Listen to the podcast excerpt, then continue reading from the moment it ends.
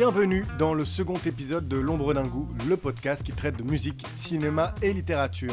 Je suis Guillaume, votre hôte. Aujourd'hui, je reçois Florian Rusterholz, photographe. Flo est un photographe de mode freelance dont vous pouvez voir le travail sur Instagram à l'adresse followflow underscore body. F-O-2-L-O-W-F-L-O underscore B-E-A-U-T-Y. Créatif talentueux, Flo est, comme tous mes autres invités, curieux de nature. Notre discussion couvre beaucoup de sujets et j'espère que vous aurez autant de plaisir à l'écouter que j'ai eu à l'enregistrer. Enjoy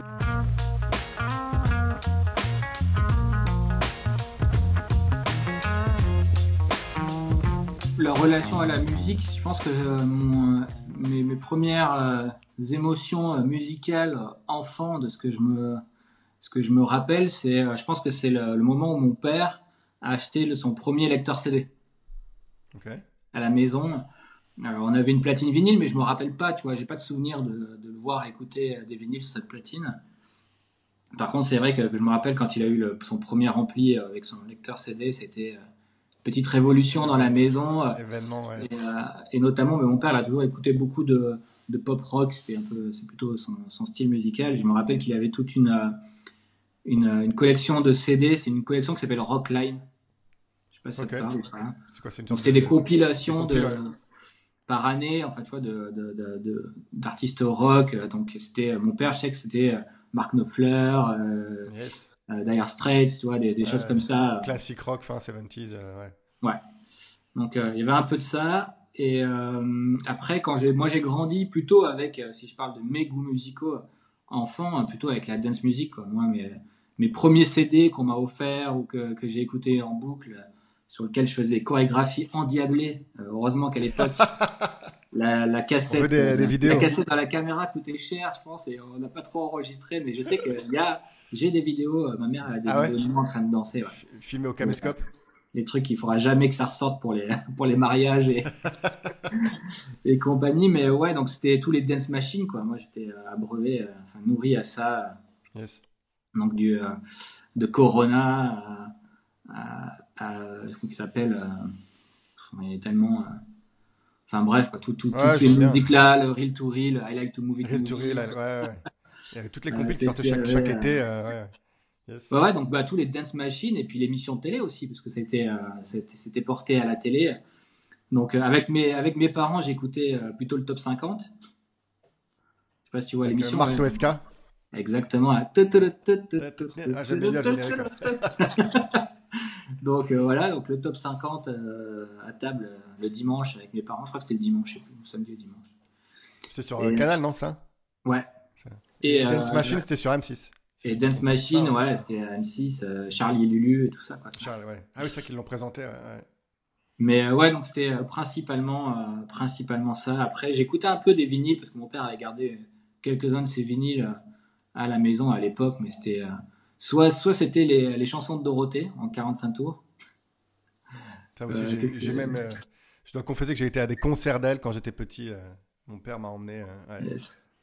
Et le, je pense que le vinyle que j'ai le plus écouté enfant, euh, dans le, c'est pas, pas le grenier, mais en fait c'est l'étage de chez mes parents. Ils ont aménagé les combles à l'époque pour faire une chambre euh, pour mon frère quand ma sœur est née, parce qu'il y avait deux chambres d'enfants et donc il fallait une troisième. Et du coup, je me rappelle avec mon frère écouter des vinyles et le, le, le celui que j'ai le plus écouté, je pense, c'était le Jerk, Thierry Hazard. Quoi. Thierry Hazard, ouais. Ah, je kiffais Thierry Hazard. yes. Quoi. Donc je dansais le jerk euh, à l'étage. On va danser le jerk. Ouais, ouais, je me rappelle. Ouais. Et euh, je vais t'expliquer l'album que j'ai choisi, c'est Americana d'Offspring. Yes. Donc euh, 98, ouais. j'avais donc. Euh, on est loin de la dance music, ouais. Donc tu as 12 ans. J'avais 12 ans quand il est sorti, mais je suis pas sûr d'avoir écouté quand il est sorti. Quoi. Ouais, un peu après. Je pense que je l'écoutais un peu après. J'ai dû l'écouter. Je devais avoir euh, quelque chose comme 15 ans, peut-être. C'est celui où il y a leur plus gros tube?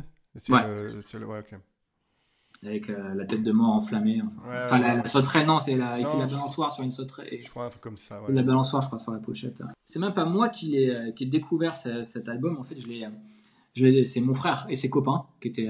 Donc mon frère, il a 4 ans de plus que moi. Donc euh, lui était vraiment au lycée à l'époque. Euh, première ou première ou terminale, je sais pas combien, à peu près quoi. Et, euh, et, je me souviens que voilà, avec ses potes, ils rentraient à la maison et qu'ils avaient mis ça sur la, la fameuse platine CD à fond. Et j'étais là, ouais, c'est quoi ça, cette musique ouf, Et puis, comme tout petit frère qui a envie de faire comme son grand frère, tu t'es intéressé. Je me suis intéressé un peu plus au ben voilà, phénomène pop rock punk, un peu punk rock aussi de l'époque. Donc j'ai totalement zappé la période grunge. Moi, c'est pas du tout mon. Ouais, c'était bah, toi un peu plus, mais. Mais moi, j'ai pas du tout été influencé par ça. Et ce qui était marrant, c'est qu'il y avait un des potes de mon frère qui, euh, qui dessinait beaucoup. Il recopiait des comics américains. Et, euh, et j'ai un peu choisi cet album-là parce que ça a été aussi un tournant pour moi. Parce que j'avais toujours fait un peu de peinture quand j'étais enfant, tu vois. Ben, après le piano, euh, j'allais au cours de peinture. parce que ma. faut savoir que mes parents, ils n'ont aucune fibre artistique. Quasiment aucune. Le néant. Mais par contre, du côté de ma grand-mère, elle, c'était les artistes, quoi. Que ce soit son père, elle, ils ont tous peint, ils ont fait de la musique. Euh. Ça a sauté une génération pour aller. Exactement. Mon frère non plus, hein, tu vois, il est pas du tout. Euh, ma, ma soeur un petit peu plus, quoi, mais c'est pas, on va dire, c'est pas encore ça, quoi. Et euh, et du coup, ouais, c'était le la, révélation un peu sur la partie de dessin, quoi. J'ai trouvé ça trop beau. Il a recopié des des pochettes aussi d'albums de, rock. Et ça m'a donné envie de faire comme lui. Et donc j'ai commencé à ce moment-là vraiment à à essayer de prendre des images et recopier ces images-là. Euh, D'accord. Crayon à papier, euh, tout simple. Euh. Et du coup, la couverture de Offspring de Americana, c'est en a une qui t'a marqué un peu comme image? Non, alors lui, lui, il avait fait une autre, une autre couverture d'un album, je crois que je sais pas, c'était Blood Hot Gang ou je sais plus quel. yes. Un, ah, autre groupe, quoi, ou Nine Inch Nails, je sais plus. Enfin, c'était une meuf, une espèce de fille un peu à la Harley Quinn avec une sucette, enfin, qui était assez sympa. il a beaucoup, euh, beaucoup, il, beaucoup, il dessinait beaucoup des, euh, des comics euh, Spawn. Yes, ok. Et bah, du coup, bah, j'ai acheté des Spawn et j'ai fait comme lui. J'ai commencé à découvrir aussi cet univers un peu de comics et dessiner à partir de comics, ça m'a beaucoup, beaucoup intéressé. Et pour revenir un peu à la musique, bah, Americana, ouais, je pense que c'est un des albums que j'ai le, le plus écouté en boucle. J'étais plutôt moi, je suis plutôt quelqu'un qui écoute des singles, tu vois. Je suis pas trop. Oui, t'es pas. Euh, ouais, je trouve que toujours dans les albums, il y, a, beaucoup de, choses, de chansons qui m'intéressent moins et des titres uniques, mais c'est vrai que celui-là, toutes les musiques. Euh, bah là, je regardais la tracklist, il y avait euh, Pretty Fly for White Guy, Why Don't You Get a Job, Voilà Voilà.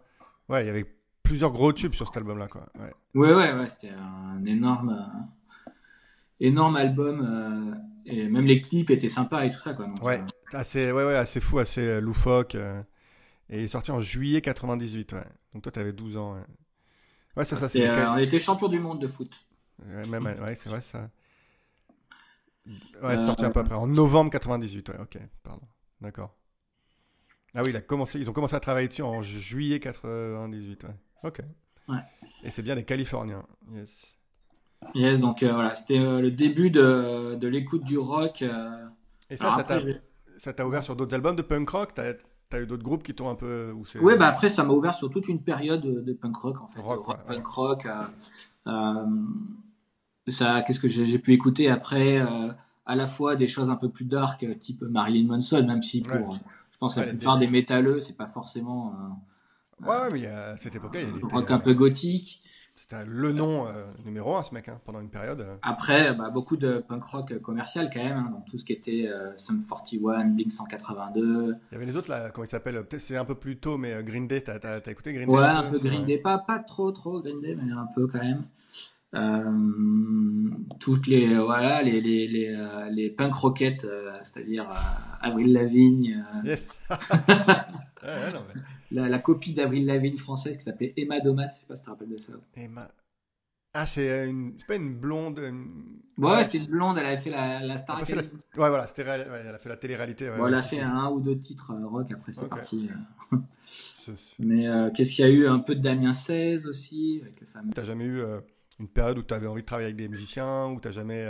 Toi, est-ce que c'est quelque chose auquel tu as pensé? Est-ce que c'est de mélanger un peu les deux alors, bah, la, photographie, c'est quand même venu, euh, on va dire, assez sur le tard quand même. C'était pas du tout euh, l'époque. enfant, c'était pas encore. Ouais. Non, en fait, euh, mais oui, oui. Après, pour répondre à la question, oui, j'ai fait, j'ai fait des, photos de DJ, beaucoup de DJ, hmm. et quelques quelques rock aussi, des lives, des. Yes. Des artistes. T'as jamais fait de couverture d'album ou de. Non, ouais, j'ai pas cherché. Enfin, si, il y a des photos qui ont servi de couverture d'album quand même. Yes, Mais j'ai pas cherché vraiment à aller plus loin dans ce milieu-là. On partait souvent dans la, maison de mon grand-père qui est en Espagne. sa maison où il a grandi. et on y allait quasiment tous les étés. Je me rappelle des, la route en voiture là-bas avec cette musique. on forçait mes parents à mettre un peu d'offspring. Forcément, il y a le look qui est venu avec. Ouais, bien sûr. Donc on a commencé à mettre du Viveldop pour avoir des pics dans les cheveux, euh, customiser le sac à dos avec des visuels, ouais, avec du marqueur, le marqueur, ouais, euh, le baggy, parce qu'il y a aussi l'époque euh, à cette époque-là le, hip-hop, tout ce qui était NTM, etc., qui lançaient leur marque mm. Comet et compagnie, ouais. Donc l'achat des premiers baggy, et c'est aussi le moment où je me suis mis au BMX aussi, parce que j'ai fait, j'ai commencé le BMX et donc ça allait tout ça, c'était toute la culture est bien avec quoi. Les Vans euh, les grosses chaussures euh, Vans euh, les Odyssey le Comet en baggy les petits bracelets avec les avec les pics. Je faisais des bracelets en chaîne de vélo enfin ah ouais tu customisais ton, ton apparence exactement quoi et, le, le sac à dos qui tombait en bas des fesses C'est Il fallait le porter le plus bas possible, alors que maintenant il faut le porter le plus haut possible. ça, ça, a changé. Ce qui n'a pas trop changé, qu'on voit encore un peu chez, dans Paris, dans les rues, c'est les gamins avec les marqueurs sur leur sac. Ça, c'est une pratique qui euh, tu vois encore un peu, c'est marrant.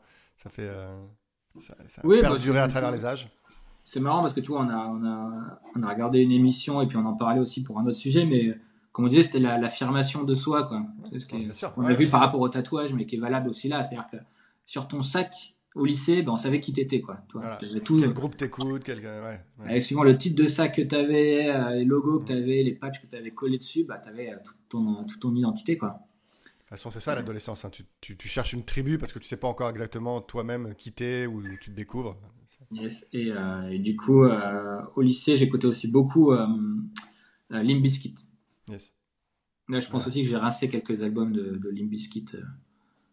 ouais, c'est des groupes bah, c'est des groupes qui, sont moins, qui sont un peu, ils sont pas tombés dans l'oubli, c'est pas vrai, mais, mais, mais il y a 20 ans, on oublie l'impact, je pense qu'ils ont eu. C'était des, groupes énormes, quoi.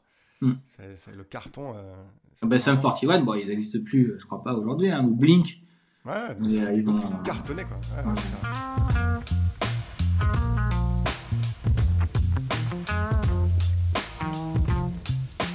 Si on parle de, de moi, il y a deux, deux films qui m'ont marqué et que j'adore c'est euh, Top Gun hmm.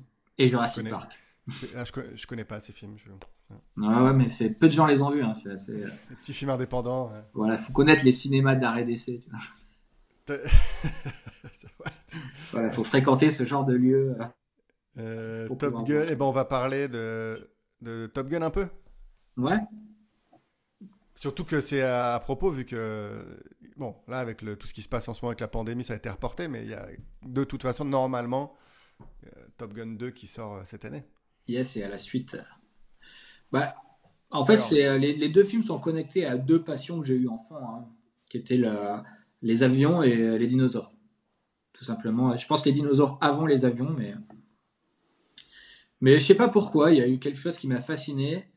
Et, et j'ai eu comme ça chez moi euh, des collections de cassettes vidéo sur la guerre du Golfe, sur des trucs.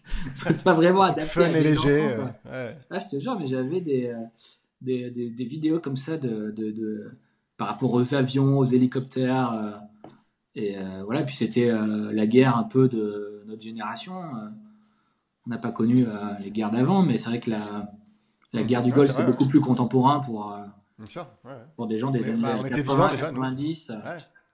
Tout ce qui était bah, la guerre froide, c'était un peu terminé déjà. Moi, je suis de 86, donc 88. Euh, c'est vrai. J'ai pas vraiment connu euh, ça, mais. Euh, Parce que du coup, Top Gun, il est sorti en 86, si je dis pas de bêtises. C'est ça 86, hein ouais. Donc l'année de ta naissance. Donc toi, tu l'as découvert à quel âge? Tu avais quoi 8 ans 7 ans? Ah, Top Gun, j'ai dû le voir, je sais pas, peut-être une dizaine d'années, je pense. Donc au milieu des années 90. Ouais. Euh, je n'ai pas, pas souvenir de la première fois que je l'ai vu. Mais tu avais une cassette? Euh, Mais je l'avais ouais, je l'avais en cassette vidéo. Euh. Je l'avais en cassette et ouais, donc c'est vraiment lié à cette, ce côté fan des, avions et donc je connaissais un peu tous les avions. à l'époque, je faisais des petites maquettes aussi. Hmm. Est-ce que tu avais les maquettes que tu emboîtes, là, les petits trucs en. Ouais, les maquettes LR, là, les trucs en Ouais, voilà, ouais. Ah ouais, j'en ai fait pas mal, quoi. J'en ai raté beaucoup, hein. beaucoup raté. parce que j'étais, parce que j'étais pas patient, quoi. Donc, euh, moi, c'était le, c'était mon truc du mercredi, tu vois. Quand mes parents, alors, comme j'étais déjà un peu plus grand, mes parents étaient au travail, j'étais tout seul, tu vois, à la maison. Et, et du coup, j'habitais juste pas très loin à pied d'un magasin de jouets. D'accord. Et, donc, bah, j'allais dans ce magasin de jouets et j'allais acheter avec mon argent de poche du mois une maquette, mais il fallait que la maquette elle soit pliée dans l'après-midi, quoi, tu vois. Et pas de temps de séchage. Pas de temps à perdre. Donc généralement, ça donnait un peu n'importe quoi. Il y a deux choses majeures pour moi dans le film, c'est euh, les prises de vue aériennes avec des vrais avions. Euh, voilà, le fait que ce soit pas de la 3D, bon à l'époque c'est pas très envisageable, mais pas des maquettes euh, oui, vraiment motion ou des choses comme ça. Il y en a quelques, quelques passages, on le voit quand ils quand ils se retournent là, qui font la la fameuse vue de cockpit, on voit que c'est pas c'est pas des Sinon ils ont vraiment filmé dans les airs, ouais. Ouais, il y a quelque chose bah, de puissant, de les flammes qui sortent des réacteurs, le bruit des réacteurs. Et, euh, et puis toute la musique, quoi, la bande-son aussi. la bande-son du film, c'est qu'elle est, elle est forte. Hein. Qui était géniale, quoi. De Kenny Loggins. c'est euh, Après, les premières fois, oui, non, l'histoire était un peu. Euh, je comprenais pas vraiment les tenants et les aboutissants de l'histoire, quoi. Oui, oui. Pour moi, c'était. Je confondais, il y a des personnages que je confondais, je comprenais pas tout, quoi. Mais je pense que c'est ce qui fait la force du film. C'est pas forcément sa complexité euh, narrative haute, c'est que c'est visuellement un film qui incarne euh, les années 80, qui incarne un truc euh, fort quoi, dans l'inconscient collectif. c'est toute une époque de cinéma qui est, qui bah, tu, l'as dit maintenant. Et maintenant, c'est effets spéciaux, CGI et tout ça. À l'époque, il y avait ce côté. et j'ai un peu, j'aime beaucoup aussi un autre film qui est très proche hein, de, Top Gun, c'est Jour de tonnerre. Ouais. Bah, c'est un qui est un peu dans le même principe, sauf que c'est pas des, avions, mais c'est des voitures. Quoi. Et c'est toujours, euh, toujours Tom Cruise, il y a toujours une fille, il y a toujours, il y a toujours un peu d'humour. Quelle fille Quelle fille, putain. Ouais. ça, la future Madame euh, Tom Cruise, du coup. Mais euh, ouais, il y avait un peu ce côté-là aussi, quoi, avec les voitures, la manière dont c'est filmé. Mm. Voilà, il n'y a pas de violence, en plus, c'est pas spécialement violent, donc tu peux le voir, même enfant. Mais même, même Top Gun n'est pas très violent. Non, justement, oui, c'est pour ça, il n'y a pas quand il détruit un avion, tu vois, il n'y a, pas, y a pas forcément un gros plan du mec qui, qui, meurt. Euh... puis il y a beaucoup de moments dans le film qui sont consacrés à genre l'histoire de euh, Tom Cruise avec la nana. Euh, sur la base. Ou, oui, tous les entraînements de combat. Il y, a plein de moments un peu down, un peu calme, on va dire. C'est pas. le volleyball. alors, je sais pas si t'es conscient ou non, mais peut-être la scène la plus homoérotique de l'histoire du cinéma, quoi. ouais, mais ça satisfaisait les dames, je pense. Ah oui, je pense. Et les, et il, en fallait, il en fallait. Ah oui, non, cette scène, elle est mythique, quoi. Mais tu sais même pas. C'est un peu. T'as pas vraiment l'impression d'avoir besoin d'une parodie, quoi. C'est une, une, scène qui est. Bah, il fallait les montrer torse nu, euh, toute cette, testostérone. Testostérone, c'est trop marrant. le côté euh, voilà, américain avec le coucher de soleil, le sable, la mer. il y a tout. Euh, la moto, tout, tout était mélangé. C'est vrai, et puis il y a des plans, c'est vrai que visuellement c'est fort, même les plans au début euh, sur le porte-avions. Il y a des... Parce que moi j'aimais beaucoup les porte-avions quand j'étais petit, je me rappelle que ça c'est. Ouais, bah c'est. intéressant, ouais. C'est un truc où pas grand monde peut aller, toi. C'est un espace un mm. peu euh, secret. Un porte-avions, c'est comme un sous-marin. Un, un, civil n'a pas de raison d'être d'aller sur un porte-avions, si ce n'est dans les musées. Donc il y a quelque chose de, fascinant euh, dans ces gros bateaux, ces gros bateaux géants. Je me rappelle même que j'avais, euh, on avait un jouet à la maison qui était que mes parents avaient acheté pour mon frère, qui était le, le porte-avions G.I. Joe. Quoi. un jouet qui faisait 2 mètres presque énorme. Ouais. Donc ouais, donc ouais, Tom Cruise. Bon après, comme tout le monde, on est un peu sceptique sur le 2 quoi. C'était quand on met place si haut pour dans, dans, le style d'un fan euh, pour le premier film. Bah, quand, tu vois ce qu'il a fait ces dernières... quand tu vois ce qu'il a fait ces dernières années avec euh, Mission Impossible, je pense que visuellement on sera pas déçu. À mon hmm. avis, on sait que ça va être du, de la, comme tu disais, hein, ça va être du, vrai euh, vol dans les airs. Il y aura pas de. Bah oui, oui. Après, ils ont repris un peu la même recette de pas d'éviter à tout prix de faire de la 3D et de faire du, des, des vraies scènes de combat. Et faut... C'est ça. Après, on sait que Tom Cruise, il, ça, il pilote dans la vie, quoi. Je crois qu'il a un P-40, enfin, il a un vrai avion de, la Seconde Guerre mondiale. Il, a, il pilote des hélicoptères dans Mission Impossible, ça je savais pas au début, mais c'est lui, qui, fait les, qui pilote vraiment les hélicos, euh, qui a appris à faire des cascades en hélicoptère juste pour une scène, quoi. Donc c'est pour ça que je suis là-dessus, je suis pas inquiet à mon avis. Un grand malade. On va, ouais. Mais c'est pour ça, je pense qu'on va en prendre plein la gueule. Après, c'est euh, l'histoire, oui, elle était déjà pas ouf l'histoire de base dans le 1. Je pense que là, ils vont trouver un petit truc un peu simple. C'est quand même quoi C'est 40 ans après, pratiquement. Donc, euh, ouais, et puis, et puis, surtout. Je sais pas comment. Est-ce qu'il y aura une histoire romantique ou pas À l'époque, il y avait aussi quand même. Bah, c'est la guerre pour dans le film, c'est la guerre froide, quoi. Il y avait quand même le côté communiste. Ouais. Euh, qui était euh, qui était assez encore assez encore marqué dans les films des années 80 les États-Unis. Je sais pas quel va être le conflit là, ouais, c'est vrai. C'est là aujourd'hui, il n'y en a plus vraiment un conflit, il n'y a pas a pas une identité quoi. Et on sait euh, aujourd'hui le terrorisme c'est c'est des rebelles avec des kalachnikovs, ils n'ont pas des avions de chasse, ils n'ont pas de, mmh, mmh, de mmh. force importante quoi. Donc Mais dans la bande, parce qu'il y a une bande un teaser qui est sorti c'est ça? Et il n'y a aucune suggestion d'histoire. De, je crois, vraiment... Moi, il me semble pas trop, hein, tu vois. Enfin, tu, tu vois différents avions, tu vois des scènes. Ouais.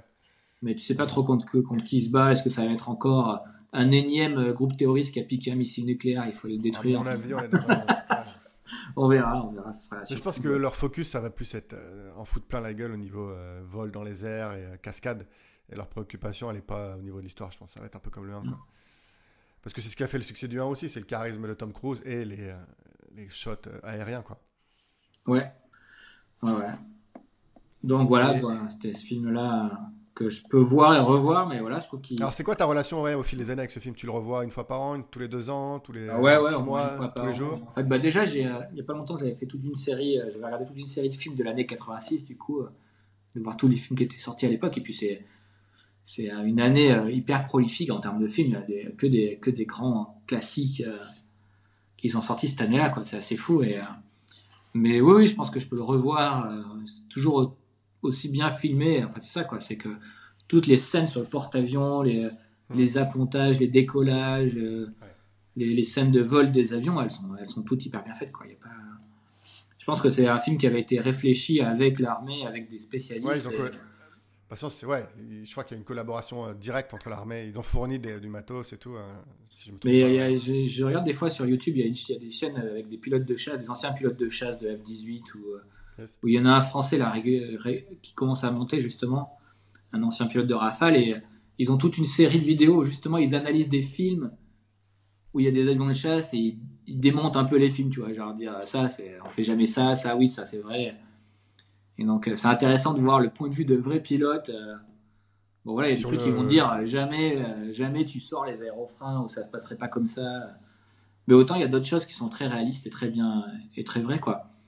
Et c'est vrai que moi, j'ai jamais eu, j'ai jamais accroché parce qu'on a quand même eu un Top Gun français un peu, qui est le film ah avec Benoît Magimel et, et Clovis Cornillac. Alors déjà, c'est pas forcément des acteurs que qui ont, le charisme de Tom Cruise, quoi. Mais qui, qui a le euh, charisme de Tom Cruise, de toute façon Ça s'appelle Les Chevaliers du Fiel, tu sais, c'est ici, c'est ah, oui, oui. d'une bande dessinée. Euh. C'est une bande dessinée au départ, ouais, c'est ça, ouais, ouais. Et qui est, plutôt, qui est plutôt assez réaliste, qui là aussi est filmé pour beaucoup avec des images réelles d'avions, euh, d'avions avec des, des, choses qui, de l'avis des spécialistes, sont très vraies, enfin, dans la manière dont ils ont à se comporter en vol et en. Mhm. Il y a quand même des, des choses assez intéressantes. Et, mais bon, je sais pas, ça n'a pas la saveur de, il n'y a pas une bande son mémorable, il n'y a pas, euh, je sais pas, il y a, pas le grain quoi. C'est ça. C'est plus récent, il n'y a pas l'espèce de grain. C'est exactement ça. Je pense que la force de Top Gun, bon, il y a tout ce qu'on a dit, mais c'est aussi il y a un espèce euh, de côté euh, cheesy, bubblegum pop complètement assumé dans ce film, quoi, complètement mm. années 80. Bah, il y, a, y a un équilibre. Too much, limite, mais c'est marrant. Il y a toujours eu un équilibre dans ces années-là de films d'action, mais avec quand même un, un côté hyper. Euh, je pas un second, un second degré, mais il y a toujours un truc très naïf, très. Euh, ouais, ouais, complètement. Alors après, ça peut... Je pense que ce film-là, pour certains, il est vu comme une sorte de propagande un peu pour l'armée américaine. Où il y a c'est, un peuple qui est très nationaliste, les Américains, donc c'est assez différent de nous pour, euh, en termes de sensibilité. Mais du coup, c'est marrant parce que ça fait un côté un peu parodique, un peu complètement assumé. Euh, non, après, c'est des, choses, c'est des choses qui existent. Hein. L'école, les, les écoles. Même le porte-avions qui, est, dans le film, c'est le porte-avions officiel sur lequel les, tous les pilotes de l'aéronaval apprennent à ponter. Hein, quand tu vas, que ce soit des, parce qu'ils ont des échanges, les pilotes français, les pilotes américains, la plupart des, des je crois, tous les pilotes de l'aéronaval français, ils, vont forcément s'entraîner aux États-Unis à un moment. Et, euh, ils ont leurs ailes d'appontage là-bas et euh, parce qu'ils ont des bateaux beaucoup plus grands aussi hein, que que les porte-avions euh, français. Oui, d'accord. Porte-avions français, je crois que tu peux pas apponter et décoller en même temps, c'est là où c'est l'autre. Oui, sur ces, sur ces porte-avions là, ils ont, ils peuvent faire les deux en même temps. Enfin bon, bref. Et, euh, et puis, comme dans l'émission, ils, généralement, ils collaborent. hein, c'est tous des flottants et compagnie. C'est des forces de frappe internationales. Mhm. Donc, euh, ils apprennent chacun comment ils travaillent tous. Top. Mais euh, ouais, donc c'est des vrais éléments qui existent. et, Mais oui, je pense que dans les films français, on est toujours un peu trop sérieux.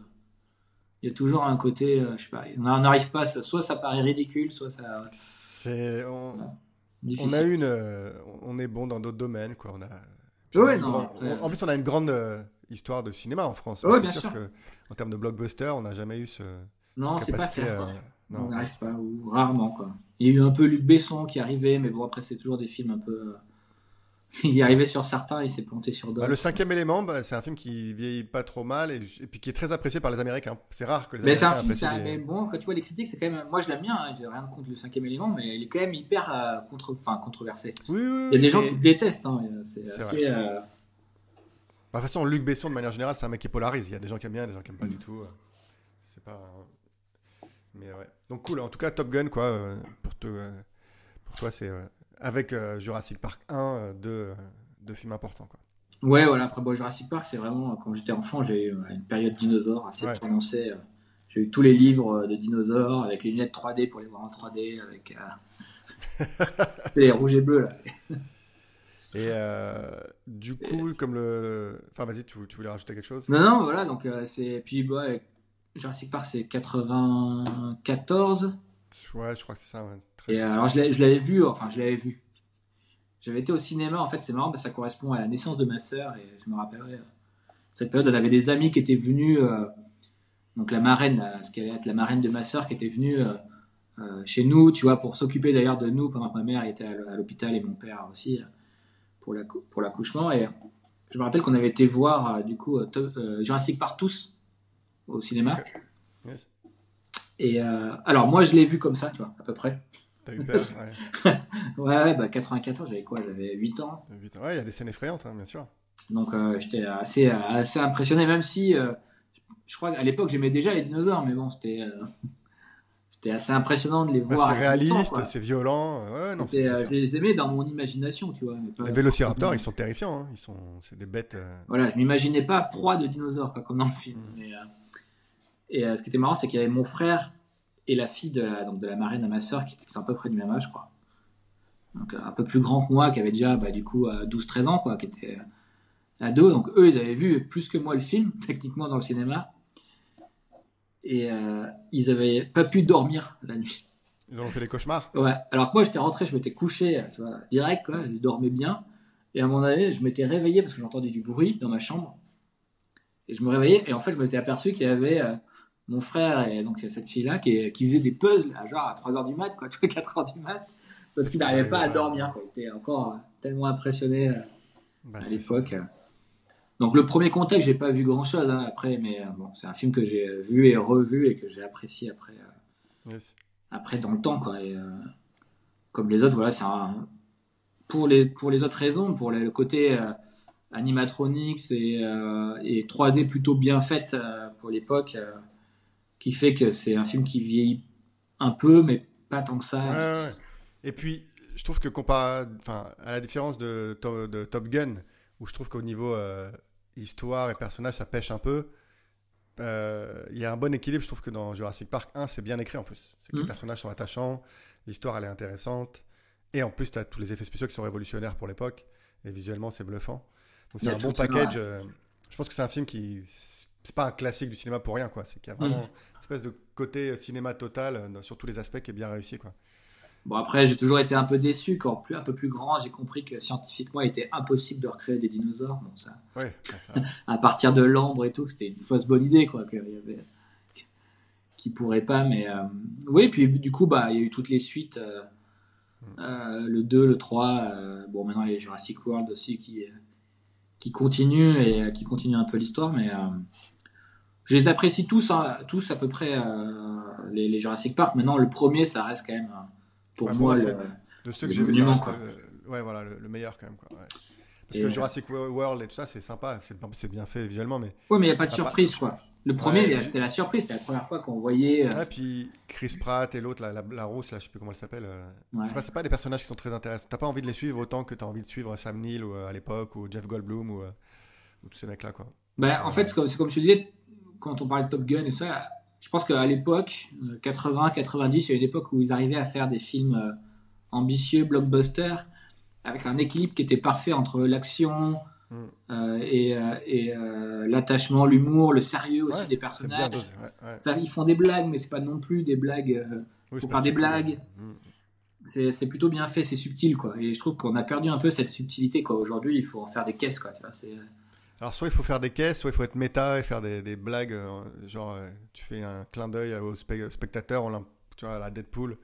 Et c'est un peu, je suis un peu moins fan de cet humour là quoi. Mais Bon, c'est une autre époque, hein. on parle d'un mm. film qui a 30 ans, plus de 30 ans maintenant. Donc, euh, Mais ouais, non, il vieillit bien. Ça, c'est Ouais, donc euh, après, euh, et du coup, bah, j'en ai profité aussi pour lire un livre, un peu très tard, hein, très tardivement. Au début, j'étais pas trop, ça m'intéressait pas tellement de connaître, parce que je pense peut-être j'avais l'idée que le livre allait être pareil que le film, quoi, ouais. et que j'allais rien apprendre. Et en fait, ils sont quand même assez différents, quoi. Que ce soit le, premier ou le, donc le Jurassic Park ou le Monde Perdu, il y a quand même vraiment des des choses intéressantes dans, dans, les livres que tu retrouves pas dans les films et, et qui ça change pas l'expérience mais ça agrandit l'expérience ça agrandit ça enrichit un peu ouais, ça mm. donne du contexte moi j'avais lu le premier ouais j'avais beaucoup aimé ouais, c'est vrai et bah du coup ça me donne l'occasion parce qu'on approche de, de, la fin du, du podcast euh, je dois juste prendre quelques minutes rapidement pour parler de, de livres ouais. Euh, est-ce que tu as un livre à nous mentionner ou euh, est-ce que tu as un choix alors ça a été difficile parce que bah, comme tu l'as vu, je suis quelqu'un dans le visuel, dans la perception auditive, visuelle. Et euh, la lecture, ça m'a jamais euh, passionné. Mhm. Euh, j'ai toujours fait un peu contraint, souvent avec des bonnes surprises à la fin. C'est-à-dire que voilà, la lecture, ça peut être comme tout un peu les enfants de l'époque. J'ai lu les Harry Potter, tu vois, mais au début, j'avais pas vraiment envie de les lire, quoi. C'est parce que c'est mes parents qui m'ont dit, tiens, lis ça, quoi. tout le monde aime bien, tu vas aimer, quoi. Et effectivement, adoré, et puis j'ai lu tous les, quasiment tous les livres après. Mais euh, ouais, jamais eu un rapport très. Euh, fort à la lecture. Très fort à la lecture. Et, euh, Donc, tu as choisi Playboy. même encore aujourd'hui, tu vois, des fois, c'est parce que j'essaie d'écouter ma mère, tu vois. C'est ma mère qui me dit. Hmm. quand on, ben, il y a un an ou deux ans, on est partis ensemble en vacances, ce qui n'était pas arrivé depuis presque le lycée, quoi. Et, et était non, mais tu déconnectes et euh, tu, on prend des livres et tu lis des livres, quoi, tu vois. Et, du coup, bah, c'est un des livres que j'ai que, que j'ai lu euh, pendant ces vacances-là que, que, je voulais te proposer. Alors j'ai lu à ce moment-là Le Monde Perdu, mais je vais pas forcément en, parler puisqu'on a déjà parlé un peu du film. Et euh, l'autre, c'est un livre. Euh, alors je pense pas que tu connais, pas forcément grand monde. C'est pas un best-seller immense. C'est un film, un livre qui s'appelle La Bête d'Alaska. Non qui est d'un un écrivain qui s'appelle Lincoln Child. Lincoln, pardon, Child. Et euh, c'est un écrivain qui fait a priori des. J'ai pas lu, c'est le seul livre hein, pour l'instant que j'ai lu, mais qui fait des livres un peu euh, techno, thriller. Euh, Et choisi ce livre parce que c'était. Ouais, vas-y, ouais, dis-nous comment. Il y, avait quelque chose qui était. Alors, c'est ma mère qui m'a dit, ah, j'ai lu ça, tu vas voir, ça va être sympa, tu vas, tu vas aimer quoi. Et ce qui était marrant, c'est que ça faisait écho à une série que tu m'as, tu m'avais conseillé de voir pendant la même période, qui était le euh, The, Terror. Ouais. Best série ever. Donc, qui n'est pas une série euh, hyper euh, connue, hein, c'est pas non. le top Netflix. C'est dommage d'ailleurs, mais qui est une très belle série. Ouais. Et du coup, il y a beaucoup de choses qui se répondent entre ce livre et cette, et cette série. Quoi. Tu peux nous faire un résumé rapide du synopsis du, du bouquin ben, En gros, euh, ça se passe dans, la, dans le nord de l'Alaska, donc dans une zone un peu euh, hyper sauvage et reculée. Et en gros, c'est une espèce de, station, ça se passe dans une, une station euh, scientifique où ils étudient les effets du réchauffement climatique. Donc c'est quand même assez, assez contemporain dans, dans le traitement ce qu'on a aujourd'hui. Donc ils, étudient les, bah, la fonte des glaciers, etc. Et ils tombent en de par la fonte d'un glacier, d'un glacier sur une bête préhistorique qui est emprisonnée. Donc euh, c'est une espèce de, de, gros tigre à dents de sabre. Je sais pas si tu vois un peu à quoi ça ressemble. Ouais, ouais un peu comme, dans, le, comme, dans, le dessin animé L'âge de glace. Ou L'âge de glace, ouais, ok. Donc euh, un peu démesuré, euh, plus toi une espèce qu'ils connaissaient pas jusqu'à présent, qui est très grande.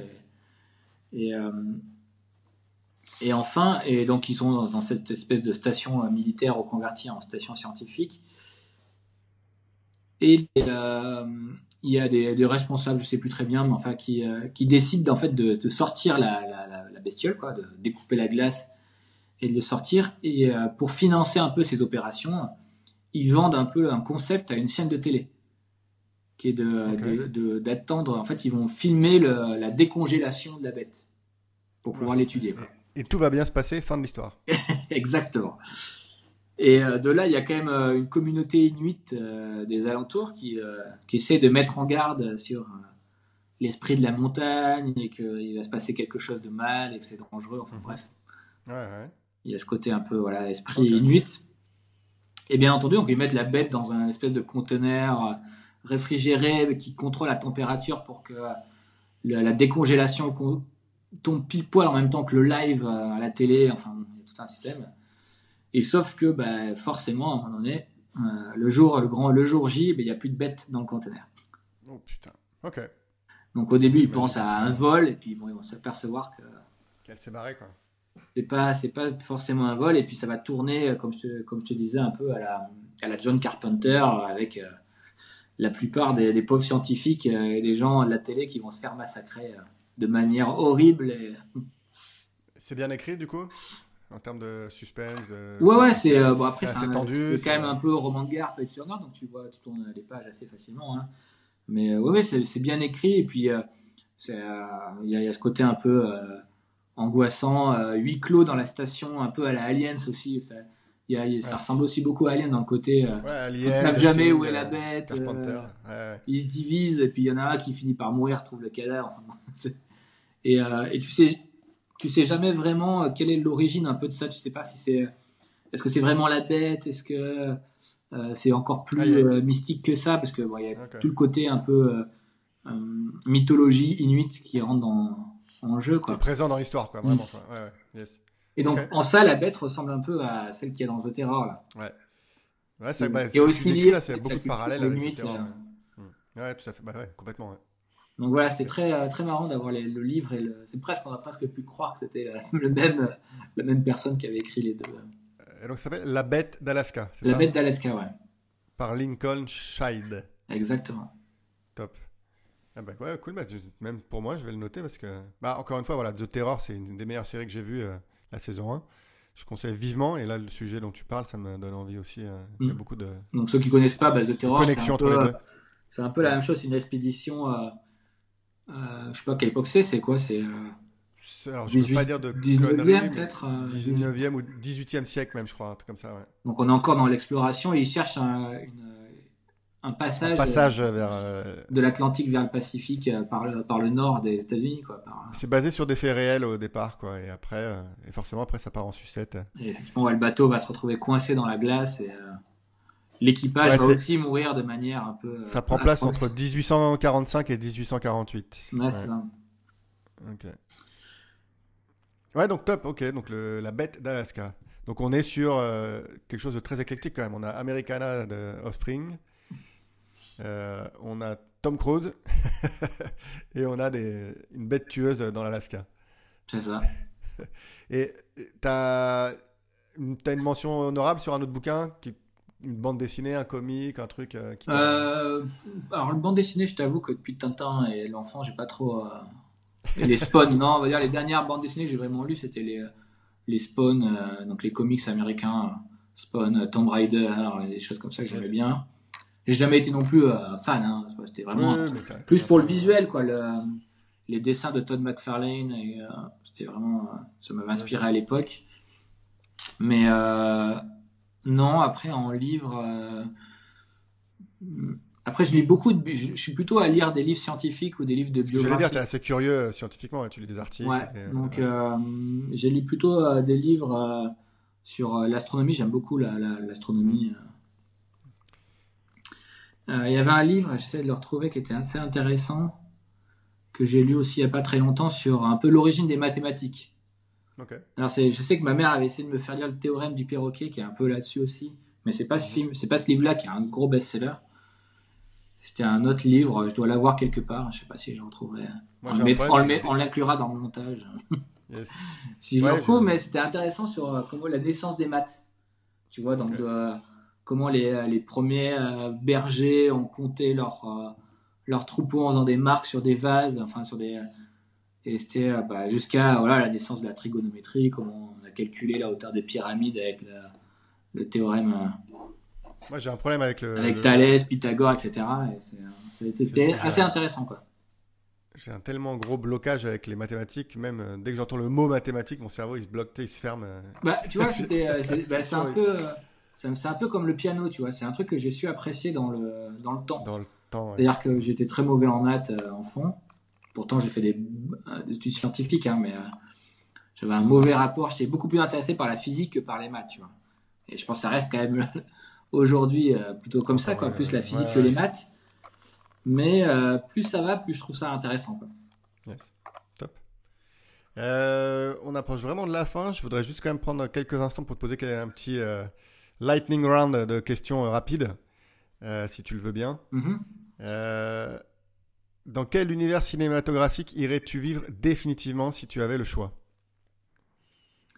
Un univers cinématographique. Pour passer le reste de tes jours. Euh... Alors, je vais pas dire Star Wars parce que quand tout le monde dirait Star Wars. Mon invité précédent, il a dit Star Wars. Ouais. Euh... Mais t'as le droit, hein, tu peux dire ce que tu veux. C'est l'idée, c'est de. Bah, en fait, il y a, y, a, y a, deux, y a deux, deux époques que j'aime bien. J'aime beaucoup les années 60. Donc j'aurais pu dire, euh, je sais pas, dans un Austin Powers, un truc un peu, un peu fun, insouciant, euh, très coloré et très 60s, euh, 70s. Euh, ou alors sinon dans un, dans un univers futuriste, très éloigné, mais je sais pas. Donc Austin Powers ou potentiellement Star Wars, quoi. Ou un truc dans le genre, quoi. Ouais, je sais pas si. Pas, pas tellement Star Wars, je sais pas, je pourrais pas te dire. Moi, un univers je quelque chose... Ouais, c'est genre Blade, plus Blade Runner, tu vois. Plus réel. C'est flippant, mais. Ouais, mais en même temps, j'aime pas, j'aime pas les futurs qu'on nous, euh, ah, souvent qu'on nous propose, quoi. Donc, euh... J'arrive pas à me souvenir. Est-ce qu'il y a un film dans un futur où c'est sympa, où tout se passe bien? Bah, En général, le futur, il est utilisé pour des choses très négatives, quoi. Ouais. pas vraiment, quoi. Ou alors, euh, ou alors un, le futur de, de, de, de, McFly, quoi, tu vois. ouais. De, de retour. aussi, hein. Il est génial, j'adore le film, mais putain, il est. Enfin, ouais. ça le futur dont tu parles. Si c'est celui de où euh, Biff est le boss. Euh, ouais, non, non, pas, dans... ouais, pas vraiment. on, fera, on fera abstraction de Biff, quoi. Euh, un film pourri que tu aimes quand même et que tu assumes. Ah, ah. Un petit plaisir coupable. Est-ce que ça peut être une parodie ou pas? Parce que parodie, c'est fait pour être, euh, pour être un plaisir coupable. Quoi. Que tu veux. C'est. Ouais, les films euh, plaisir coupable que j'adore, c'est Hot Shot, quoi. Justement, les parodies de Top Gun et de Rambo. Ouais, ouais.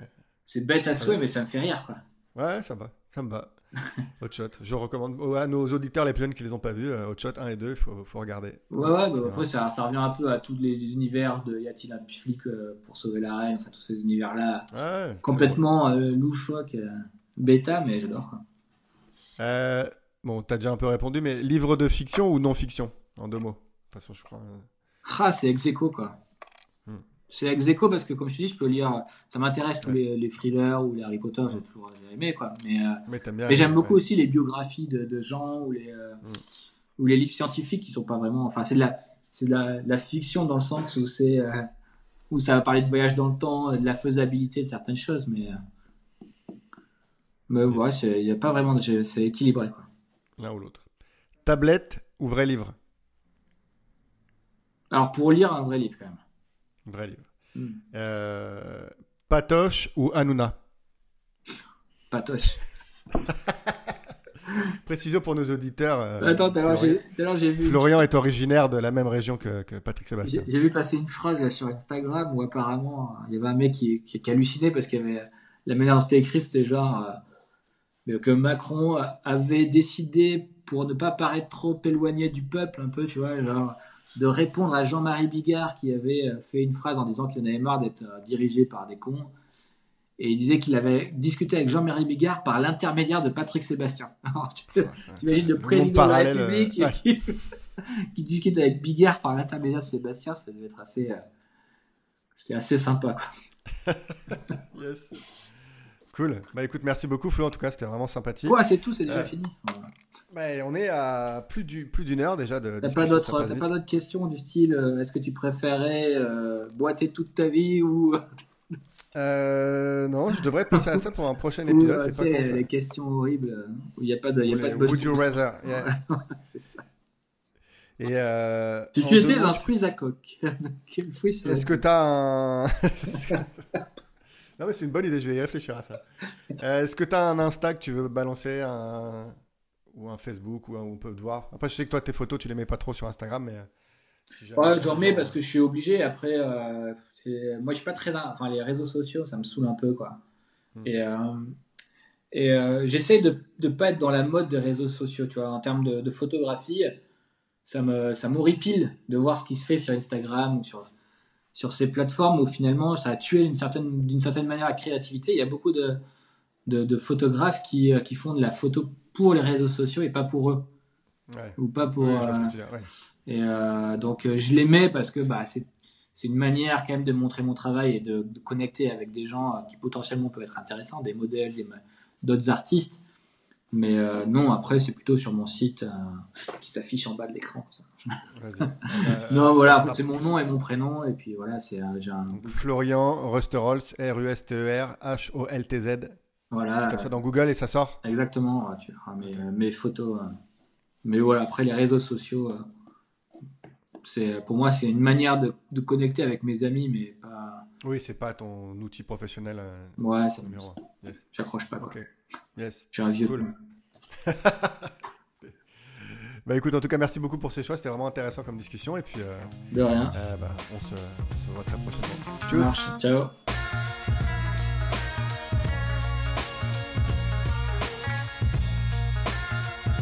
C'est ainsi que se conclut le second épisode de L'ombre d'un goût. J'espère que vous avez apprécié ma discussion avec Florian autant que moi. Vous pouvez admirer son travail sur Instagram à followflow underscore beauty. F-O-2-L-O-W-F-L-O underscore beauty en anglais. Je vous conseille vivement de regarder The Terror saison 1, la série que l'on a mentionnée quand on parlait de la bête d'Alaska. Magistrale, vraiment, vous pouvez trouver ça en streaming euh, sur internet assez facilement. Vous pouvez trouver l'ombre d'un goût sur Instagram, SoundCloud, YouTube et Apple Podcast. Tapez l'ombre d'un goût dans la recherche. Abonnez-vous, commentez, likez, répandez la bonne parole. Pour finir, Florian a gentiment accepté de lire la première page de La bête d'Alaska. Le piano que vous allez entendre en arrière-plan est aussi joué par Flo. C'est vraiment un couteau suisse artistique. Enjoy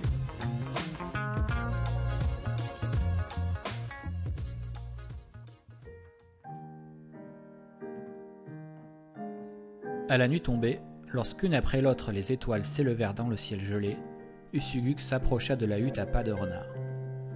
La matinée avait connu une nouvelle chute de neige et l'ancien du village contempla le paysage de désolation arctique qui se déroulait en un horizon infini de glace. Ça et là, des nervures de permafrost sombres saillaient de la couverture neigeuse, tels des ossements de créatures préhistoriques. Le vent prenait de la vitesse, des cristaux de glace cinglaient ses joues et ballottaient la capuche en fourrure de sa parka. Autour de lui, une poignée d'iglous se dressait dans la pénombre comme des tombes. Usuguk, accablé par un sentiment d'effroi et par les battements effrénés de son cœur, ne prêta attention à rien de tout cela.